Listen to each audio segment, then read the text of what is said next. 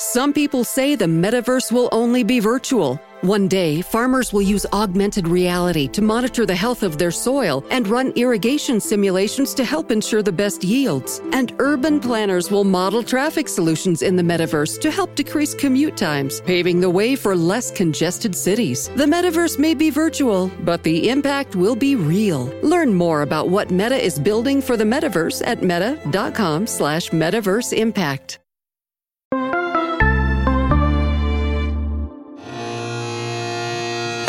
Listening to the Pharmacy Podcast Network. Since 2009, the Pharmacy Podcast has been leading podcast publications as the insider voice of the pharmacy industry. Explore the profession and business of pharmacy through audio. Join us at pharmacypodcast.com or subscribe on Apple Podcasts, Spotify, Google, or any of your favorite podcast directories.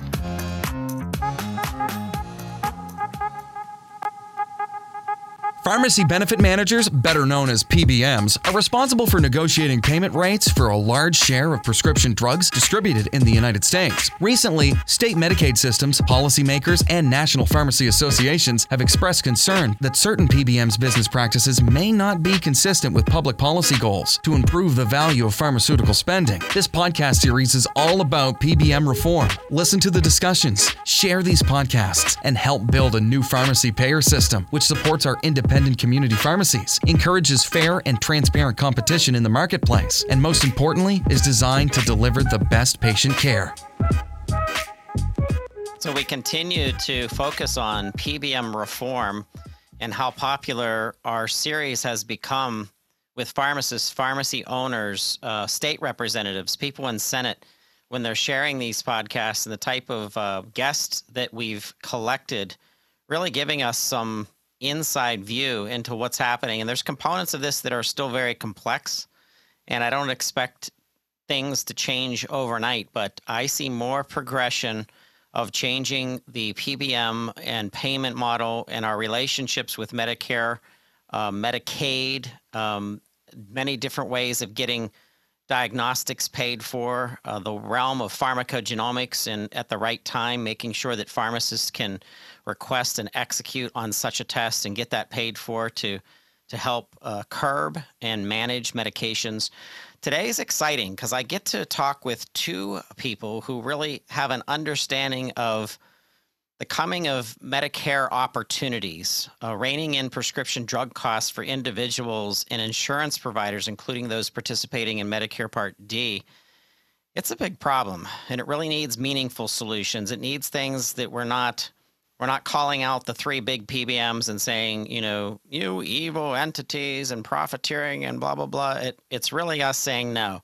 We want to come together and make meaningful solutions. The Center for Medicare and Medicaid Services, CMS, is in the middle of a multi year effort to make a dent in those prices for themselves and patients uh, nationally, state to state. And we've seen some states make some amazing strides in their Medicaid uh, systems and, and how to get more out of their tax dollars for uh, the people that need it most our patients, as well as paying pharmacists what they should be making through consults and digging into much more serious disease states and comorbidity where you have to deal with multiple things happening in that patient's life. I'm so excited to welcome David Teckman and Dr. Letitia Salinas, uh, PharmD, to the PBM Reform podcast series. Welcome, both of you. Thank you, Todd. Thank Glad you. So I want to start with uh, Dr. Salinas. Uh, Letitia, could you give us just a little bit of, of a background on yourself and, and answer the, the question we always like to ask our pharmacists? Why did you want to become a pharmacist? Oh, that's a great question. Um, so I have been with Active Radar for three years now, working in clinical operations. Our specialty has been developing a therapeutic alternatives database and service and so my background is that um, I developed a Medicare formulary operations department at a PBM. So I understand, you know, complying with CMS formulary requirements, and I understand how to operationalize those in the claim system. And now at Active Radar, my role, you know, has been to help develop therapeutic alternative services keeping in mind my background of understanding, uh, you know, Medicare formulary operations, as well as just how PBMs um, operate. So it's it's kind of um, it's an exciting project for me at, at Active Radar. It's been amazing uh, the amount of progress that we've made, um, you know, in the past four years to develop this beautiful therapeutic alternatives pro- product that can be operationalized in a claim system or in a real-time benefit check system. Uh, the reason that I became a pharmacist is that um, I my mom was really um, into herbals and vitamins back in the day before it was popular. And i wanted to learn you know why does vitamin c help the immune system et cetera. So that's the reason i became a pharmacist Thank you for that, uh, Letitia. That's exciting to hear. And yes, functional medicine, integrative medicine is really taking a new role in advancing in our healthcare system, and it's being led by pharmacists, which really excite me. Can't think of a better provider to be out front, understanding how other, um, you know, non um, uh, prescription substances could interact with someone's uh, system and personalize that. So, thank you for being here, Mr. David Teckman. You actually wrote and and participated in writing an active um, an active radar op-ed and, and really had some interesting insights which triggered this interview so i want to give our listeners a stage set a little bit of your background and i want you to tell us about active radar and then your your passion to really help get more out of the um, out of the tax dollars that medicare's uh, pulling in for medication management Sure, Todd. Thank you. Actually, uh, I uh, I've been in healthcare for 43 years now. I actually started off as a sales rep uh, selling hospital supplies right out of college, and have been in healthcare ever since. I actually got started in the pharmacy and PBM side of healthcare back in the early 90s with a good friend of mine who started one of the early PBMs and was successful and we sold that and went on to do other ventures in the pharmacy space. And so been involved in this area for a long time and part of my thinking about the op-ed and writing it had to do with the fact that the PBMs that we were involved in 30 years ago are not the PBMs of today and that's not to bash them, but it is to say they operate differently and there's more black box there than we'd all like. But in addition to that, the programs that CMS is embarking on in terms of requiring real-time benefit check technology in for its Medicare Part D recipients, along with the, the recent regulatory uh, effort that started this January, where Medicare Part D recipients on the EOBs that they receive, the explanation of benefits on behalf of what they pay for prescription drugs, also is required to contain therapeutic alternatives for the first time, meaning that it will begin to identify for the patient that there are alternatives to the drug that's been prescribed that are clinically appropriate and less expensive. And so there are some opportunities here to look at ways of saving money on the prescription drug benefit, not only for Medicare recipients, but across the board as these types of programs take hold. Thank you for stage setting and really helping us understand um, your passion in this and the information that you bring that you're bringing to the table. Um, you wrote about how requiring the technologies that that Medicaid, uh, Medicare Part D, in in the um, in, in a way that they're possibly not using it today could save additional uh, dollars, and how they had professed and talked about a, a $75 million savings. And in your op ed, you actually um, were talking about um, a billion dollar savings and, and, and more so. So I want you to unpack yeah. what you're thinking about how this model implanted into, um, you know, CMS could make a big difference and how we collectively, with all those listening, could reach out to their uh, policymakers, uh, send this podcast to them so that they can listen and then really understand and be able to unpack it. Sure. What's important is that the concept of therapeutic alternatives is one where you can provide to the practicing physician who's writing a prescription on behalf of a specific individual alternatives that would be clinically appropriate to treat whatever condition they're writing that prescription for. And what's good about what CMS is doing is these requirements for real time benefit check. And what I mean by that is there's technology that exists today where there are connections that can electronically send prescription information at the point of care, meaning to the physician in the exam room that is about to write a prescription. There's an ability to send to that physician information on alternatives to that drug they may be writing for that would identify clinically appropriate alternatives and economic information, meaning that the physician could understand not only what the drug would cost, but also with those alternatives, what the payer, the plan sponsor for that individual might save with some of those alternatives, and even more importantly, what that specific patient and individual could save if that physician would consider some of those clinical alternatives. And the CMS regulations are taking advantage of this technology. Uh, unfortunately, the data that's being sent through that technology or through what we call those electronic pipes, if you will, is not very good. That information is coming from the PBMs, and unfortunately, the PBMs with their third therapeutic alternative programs operate at too high a level. They don't contain the appropriate, what you'd call equipotent dose information and daily consumption amount, meaning the number of pills, so the physician can understand that if he's writing for drug A, drug B would be clinically appropriate, but what would be the cost difference and what would be the appropriate way to write the prescription for the right dose and pill count. That information is actually available through Active Radar and our therapeutic alternative service, but it's unique. Unfortunately, the industry traditionally does not have that information. We've developed some technologies and capabilities that allow us to do that across what is now 124 different therapeutic categories that creates some almost 29,000 what we call perfect pairs, meaning we can identify drug A to drug B clinically appropriate and economically viable and send that information. What CMS is doing is putting in place regulations that are requiring the industry to do this. What's also interesting, it's not unlike pharmaceutical advertising today when you think about it, one of the main rules of advertising has always been only try to advertise to those people who are interested and have the ability to buy your product.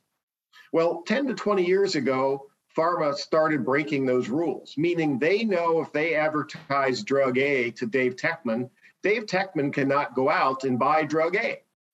Dave Teckman can only buy drug A if I get a prescription from a physician but they spend billions of dollars a year advertising all kinds of prescription medications to me and others through telephone to uh, through TV and radio and other media recognizing that the only way we can buy that medication is to take that advertisement and that information to a physician ask them to write us a prescription.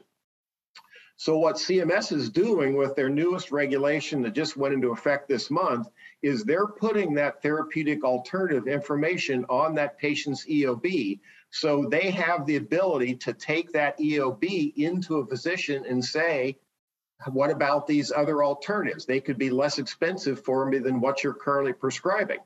Well, that's a great opportunity, but it's only a good opportunity if, in fact, that alternative information is accurate. And to date, we know it's unfortunately not.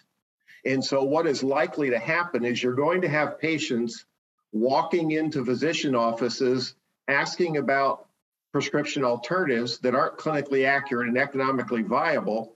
That's going to do two things it's going to frustrate the physician and it's going to frustrate the patient.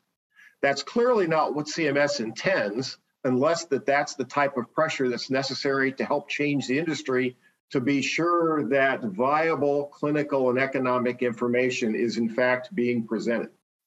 That's what CMS is trying to accomplish right now with their Medicare Part D requirements. It's a laudable effort. I think it's great. We all need to have better clinical information. We all need to have more economic information to make good decisions.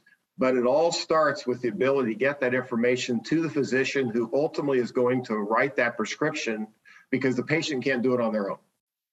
That's where this is all going. And therapy, an accurate therapeutic alternative program is the key to that. And to be accurate, Again, from a technical standpoint, Letitia can explain it. The equipotent dose level and the DACON, or the daily consumption amount, the number of pills, is the level that's required to be clinically accurate and economically viable. And you have to get that information to the physician. That's what an appropriate therapeutic alternative program should do.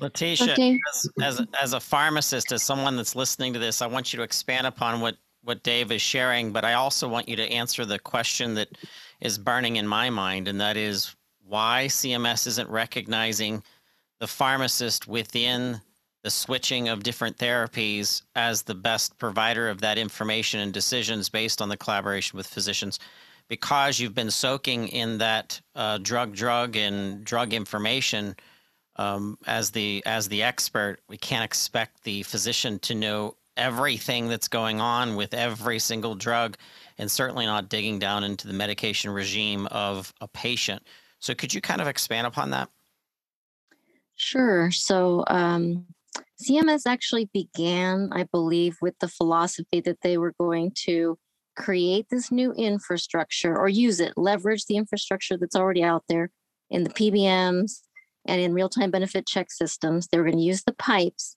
and now put, um, you know, clinically relevant information in there to provide not just pricing, but clinically accurate therapeutic alternatives. So that was where they began this multi-year, um, you know, process and rollout of the three mandates. Right, the the three mandates were uh, real-time benefit check to the physician, and then it was providing the alternatives to the member on the EOB, and then lastly, they they want real-time benefit check um, capabilities going to the member and we can discuss uh, you know all three of those programs uh, in more depth if you'd like but cms began with you know a, an amazing idea um, to tackle the problem of drug pricing because obviously we're not going to have an effect on you know pharma's pricing of drugs. It's a free market system. So where can we have impact? On the consumer side. The consumers are the patients and the physicians. And so cms is addressing the consumer choice aspect in their three, you know, uh, programs: the real-time benefit check to physicians, and then the two intervention types to to beneficiaries or members. So they began with the intention of providing clinically, ther- you know, appropriate therapeutic alternatives. Um, they got a lot of pushback from the industry and uh, Part D sponsors because they weren't ready to provide clinically precise recommendations. And so they rescinded that requirement and said, okay, well, just put all formulary alternatives that that might be used for that condition then. And so that's where that's um, currently where we are, but I believe that CMS will evolve and require a, you know a higher level of clinical precision to you know to provide therapeutic alternatives. And I thought that we should walk through an example of how this would all play out if, you know, if Todd, you were a patient and um, you're working with your physician. Yep. So, um, you know, let's preface this with, you know, in the industry, uh, this is a paradigm shift, right? Like for uh, organizations, you know, to ha- have a government mandate that says that they're going to provide clear, accurate, transparent, lower cost, appropriately, you know, appropriate clinical alternatives. And all this information is going to be provided upfront in an automated tool to the patient and to the prescriber, right? This is new, it's evolving. So, um, but the way that it would play out today is um, let's say, Todd, that you have uh, really high cholesterol, you have heart failure, and you have high blood pressure. So you go see your doctor, you're a Medicare uh, recipient. And you guys discuss that there's two drugs that will cover all three conditions very well in the doctor's experience. So your doctor starts typing in the real-time benefit system, the, the two drugs that she's going to recommend for you. And for your high cholesterol drug uh, medication, the system is going to provide an alternative that's cheaper because that's one of the mandates, right? Is you know lower cost. But this lower cost drug is a lower potency drug. So it's going to be less effective for you, Todd, because you have high cholesterol.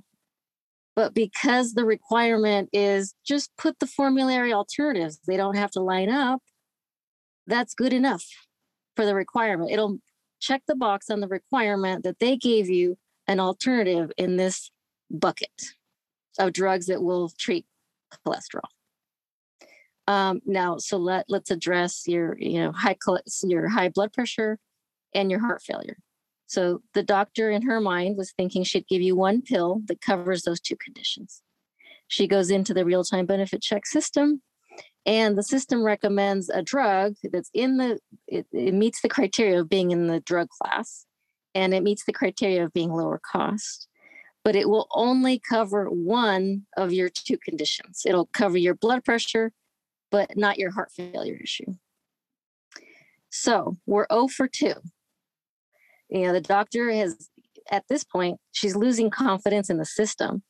So she's going to ignore the recommendations yeah. that were provided in the system. And she'll dismiss all of this, uh, you know, the, the system and and you know the recommendations as irrelevant and she'll you know ultimately give you the two medications that were more appropriate for you you go on your merry way in three weeks your part d plan is going to send you an explanation of benefit letter in the mail and you're going to get the same information that the doctor did in a letter. And it's going to say hey todd we see that you're on these two medications. Did you know that there's these two lower cost medications that you could be using to treat your condition? So you don't know that the doctor already went through this process and you call the doctor's office and you say hey doctor um, i got a letter from my part d plan that says i could be using these other medications that'll save me a lot of money and therefore my condition. So now the doctor the good intentions of cms to roll out these programs that provide cost transparency and the potential for you know good solid clinical recommendations, you know, that opportunity has been lost. Because now the physician's frustrated that she was, you know, she had abrasion when she was in the system and realized that, you know, she got uh, recommendations that were not appropriate based on condition or or even, you know, possibly drug class or quantity or anything else that would be needed. Um, and now she's having to deal with a phone call from the member who's getting the exact same information. And she has to address the same issue with the patient who's now calling because they're directly being contacted about switching to a lower cost alternative or at least the availability of something that's more cost effective. All right. So I want to just shout out to the listeners for just a second and try to say this through a patient's eyes because you're putting me on stage here as the patient, which is terrific. As I'm not the I'm not a pharmacist, not a physician, not a clinician. So here's my take. The technology, the approach, the mission that you've described, um, Letitia, in, in in reading up on active radar and the ability to leverage this catalog and the pricing engine what this sounds like is that you're going to find the best alternative specifically for my case and it's going to be free with regards when i say free i mean free data you, the usage of good data that's out there uh, the ndcs that are available the contraindications the Medi-Span information like all that kind of stuff per se to be able to give more data to the clinician, to the pharmacist, to the physician teams um, for my ongoing therapy and take away the obstacles to make me feel like, as the patient, that I'm constantly up against strange changes that I don't understand within my pharmacy benefit insurance. And this approach is pure in, I say pure in spirit because it sounds like it's bringing the best the best from an analytical perspective to the table. Now, if we insert insert this into the real world, we know that there are PBMs out there who are making formulary suggestions based on what's more profitable for them than what's in the best interest of the patient. So, how do we get past that when we have the, the technology and the capability through an active radar right in front of us to make this this situation not only get accelerated and work, but also provide great pricing? How do we use this to break the armor of the status quo? So you have to start with a clinically sound um, backbone that's free of um, any type of you know formulary rebate agendas. It's just pure clinical, which is what Active Radar does, and then apply the patient and you know Part D sponsors uh, pricing information. So if clinical is first and pricing is second, um, then everything falls into place. So if you have drug A and you want to recommend drug B, if they're perfectly lined up clinically first, and then the pricing shows that it is more cost effective, then that's an opportunity. It's a real clinically sound opportunity that that is also cost effective. So it's it's truly a win-win for everybody. But in order to come up with that drug pairing of, you know, here's the incoming drug A, and now I'm going to line it up to it's, you know, it has to be equal or superior alternative. Um, that takes a lot of work because it's not just simply taking drug buckets and saying, okay, in this drug class, we have these 12 high cholesterol medications. Yeah, you do. And some are tier three and some are tier one. That's the pricing information, but that's not helpful to the patient or to the prescriber. There's, you know, there's subcategories within categories. You know, some are, you know, more effective, some are less effective. Some have more side effects, some have less side effects. Um, some are injected. Some, you know, you could take by mouth. Um, some, you know, have guidelines that that say that this is the drug of choice. You should always start with drug A. So you don't want to present drug B knowing that guidelines have said that that's the second line agent.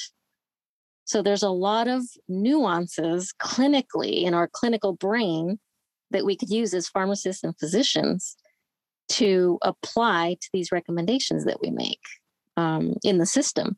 And that's what active radar has done is we've put on our clinical hat and said okay what factors would i have to consider in order to say i'm going to line drug a to line uh, to drug b? What are all of the considerations that i have to know operationally at the pbm and clinically as a pharmacist to pair up these drugs so we did that. We created data elements to attach to those factors that we know we have to um, impose on our decision making process. And we've automated this, and, and that's our clinical catalog. So we will never, we would never recommend an inferior drug to another drug. So it's, you know, our catalog has been set up so that it has to be equal or superior in terms of, you know, all the factors I just mentioned, you know, the the uses that the drug can be used for, the evidence that you know one is not superior to the other, side effect profile, um, you know, research studies that that might show in a head-to-head trial that drug A is better than drug C, et cetera. Todd, think of it this way. The work that we do is manufacturer agnostic. That's not true of how PBM formularies operate today. And then, in what's probably uh, most often used term these days, we follow the science, meaning our pharmacists and physicians on our pharmacy and therapeutics committee do all the clinical research to understand what pairs there are between drugs. And we look at all the clinical information, the research, the science, the data. And that group of clinicians, pharmacists, and physicians are not looking manufacturer specific. They're not looking at any economics. They're simply looking at pure clinical information to say, is drug A equivalent clinically to drug B? Now, we have, as you mentioned a bit ago, we have a pricing engine that applies all those economic factors after that work is done, but that's not available to the clinicians. So we're not asking them to make determinations based on economics. We're asking them to make determines, determinations simply based on clinical elements. So we're manufacturer agnostic and we follow the science. So I just had a thought, and that is that um, I would say the main difference between our approach and what we believe is on the market currently is that we look at you know clinical factors first and economics second. And I would describe that their process is the reverse. that they look at the economics first because of, you know, formulary placement or, you know, brand versus generic, whatever, and clinical second. It's almost like clinical is very, it's a very directional recommendation in their world where like the example that I walked you through, Todd, you're on a cholesterol med. Okay, here's another cholesterol med that you might consider without regard to, you know, are those drugs lined up correctly? And, and like I mentioned, ActiveRADAR does it in the reverse. We ask the question, are they clinically paired up correctly first? And then we apply the pricing after the answer is yes. Yeah. I'm gonna I'm gonna call this evidence-based reimbursement, and I'm gonna invent the term where we must adopt a, a clinical information to the forefront and profit afterwards. So I'm gonna call it evidence-based reimbursement. okay. Todd, you're hired. Just keep coming back to the show, and we'll we'll build a whole series on evidence-based reimbursement. And now uh, the clinical side of this, which is what our politicians should be paying attention to, which is outcomes. They'd be like, "Hey, listen, we're going to come to an outcome-based reimbursement. This is uh, evidence-based medicine, evidence-based reimbursement, and it'll it'll hierarchy above." the the lobbyists per se that get in between our physicians and our pharmacists and our politicians and the reimbursement and the whole reason that we're in this mess from the beginning and I believe in it. And by the way, there is no reason that organizations can't profit using an evidence-based reimbursement model. Absolutely not. They'll definitely not be profiteering anymore, which is much different than um, being able to build a business around it. Well, I, I think we certainly agree with that. I mean, there is a lot of what the industry calls wasteful spending out there, meaning that there are dollars going for pharmaceutical products and all kinds of medical treatment that actually have lower cost alternatives. The key to eliminating that wasteful spending is clinical information and economic information that's accurate, delivered to the physician at the point of care, which is exactly what CMS is trying to do with these new sets of regulations. They're, they are trying to force the industry to use the available technology that is tremendous. It's great to be able to have the technology to deliver that kind of information into the exam room. But as we know, and there's a lot of writing being done about that these days, the technology is only as good as the data that's being put through it. And right now, that data is the limiting factor. In fact, the data is going through there is actually inhibiting the technology because it's so inaccurate, physicians turn off the system, which is really tragic. The opportunity now exists to electronically send information to the point of care, but physicians don't use it as much as they should. And that's really unfortunate. So, who are the people that need to hear this messaging to really understand that the change is in the best interest of the patient outcomes and still giving us an opportunity to leverage technology to save time with our uh, clinical pharmacist, as well as the information that we're pushing back to the electronic health record to update the knowledge um, and, and, and accelerate uh, the information for the physicians so that they can keep up? I think it's an easy answer. It's he who pays for it, right? It's the payers and it's the patient. They're the ones that have the economic stake in this. And the patient has, of course, the clinical stake, meaning they have a medical condition that a physician is trying to treat, which says do the right thing clinically. And the payer is saying, I will pay for that, but I don't want to pay more than I need to. And the patient is certainly saying today, gosh, my out of pocket costs continue to increase. So I don't want to have to pay more than that either. And in the prescription drug world today, there are thousands upon thousands of clinically appropriate, lower cost medications that could be used in situations where they're not. And they're not being used because that information is not being presented at the appropriate time to the physician who ultimately writes the prescription but we have the ability to do that today. And that will, in fact, impact wasteful spending. and accelerate price transparency, which is what everybody wants. People want to know what healthcare costs today. And that in and of itself will help drive change. So I would say that it's uh, CMS that needs to hear this because the pecking order is CMS has these mandates. They have pushed the mandates to the Part D sponsors, but the Part D sponsors don't own these systems or the data going into the systems. So they put pressure on, you know, let's say the PBM that they're delegating the function to, right? And if the PBM has, you know, less or subpar therapeutic alternatives, uh, that information is going to go to the patient and to the prescriber. It'll be less useful information in a wonderful system and infrastructure that's available. Um, so I believe it's CMS that needs to hear this and that they need to continue to uh, refine what they're requesting, that it's not just that it's up and running, but that it be useful because it does have the you know the potential to impact um, even patient compliance right if the patient can't afford their medication there's no way they can be compliant with it. They're not going to pick it up from the pharmacy. You know cms is certainly the big payer and leticia is correct. And think about this. I mean our experience is these types of programs can save as much as 15 to 20 percent off of total drug spend that's certainly a lot more than $75 million that CMS has kind of estimated. If you apply that percentage against your 145 billion they spend, you're talking about billions upon billions of dollars. That's available with systems like ActiveRADAR. And from that perspective, it not only saves CMS money, but it also saves the patient money. And that's really what we're trying to accomplish here is clinically appropriate, economically viable prescriptions.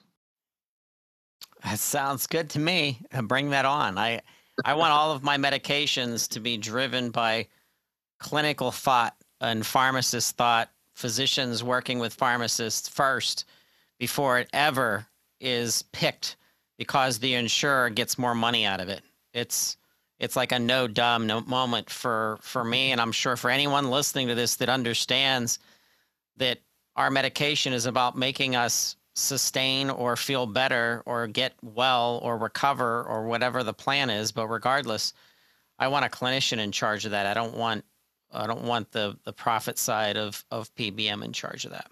Right. Along with the idea that you know all of us go to the physician and frankly we go home with the expectation that we're going to get a prescription. You know that's the easy treatment. We all think that way and that's been around for a long time. Unfortunately, that easy treatment is becoming more and more expensive. The out of pocket cost for that patient to accommodate that easy treatment is growing and growing significantly. The good news is that doesn't have to happen, not just by virtue of the benefit plan they have, but by virtue of the therapeutic alternatives that are available. You know, there's just significant generics available these days. And we talk to a lot of organizations that say, well, gosh, you know, my employer already says we have 85% generic utilization in our program. Our answer to that is congratulations, or it actually it should. If you're not at that about that level, you're not really doing a good job. But the question these days isn't are you taking a generic? The question is, are you taking the right generic? Yeah. There are a lot of generics across all these hundreds of therapeutic drug classes, and they all have different costs. And some have different clinical outcomes. But if you match up the clinical capability of the generic with the less expensive alternative, you can have that, that win win situation. So the clinically appropriate therapeutic alternative that's lower cost is what you ought to be looking for these days and that database exists with ActiveRADAR. That's awesome. I'm excited. Well, we have to bring you back, both of you. Uh, Leticia, thank you so much for being the pharmacist. You're the compass to pointing true north. So thank you for being here. And and Dave, it's been awesome having you be part of this conversation. And I'm excited to learn more about ActiveRADAR and what you're doing. We're going to be using uh, Instagram, Twitter, um, as well as uh, LinkedIn to get this messaging out. If you're listening right now, please send this podcast to a fellow pharmacist, as well as more importantly, someone within your state um, Medicaid systems, Medicare Part D systems, any of the politicians that you have relationships with, just send this in, in an email and say, hey, listen to this episode. Very interesting concepts to do um, evidence based reimbursement versus profit based reimbursement um, to, to shift um, what, what our tax dollar is doing for the health of our 330 million Americans out there and, um, and re- rinse and repeat. So I thank you both, um, Letitia and Dave. Thank you so much for being here today. Thank you, Todd. We appreciate the opportunity. You have a good one. Thank you. PBM reform is not a textbook process. This component of healthcare insurance will take time to figure out and will consist of many different players of the pharmaceutical supply chain. If you'd like to contribute information, data, or your own insights on PBM reform, please contact the Pharmacy Podcast Network. Send your email to publisher at pharmacypodcast.com or call us at 412 585 4001.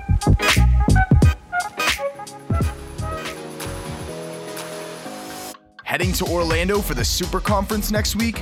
Join RxSafe, Liberty Software, Real Value Products, and fellow PDS members for an evening of drinks, desserts, and drugs. Well, I didn't see that coming. Friday night at Topgolf Orlando, you'll have access to an open bar, free food, unlimited golf, and loads of fun activities. Let the dancing begin. Plus, we'll be offering huge giveaways to pharmacy owners who attend. Please listen carefully. RSVP soon because the event is almost sold out. Remember, it's Friday, February 18th, right after the conference. We'll have free transportation to and from the Disney Hotel. For more information, visit rxsafe.com. That's rxsafe.com. Can we do that again?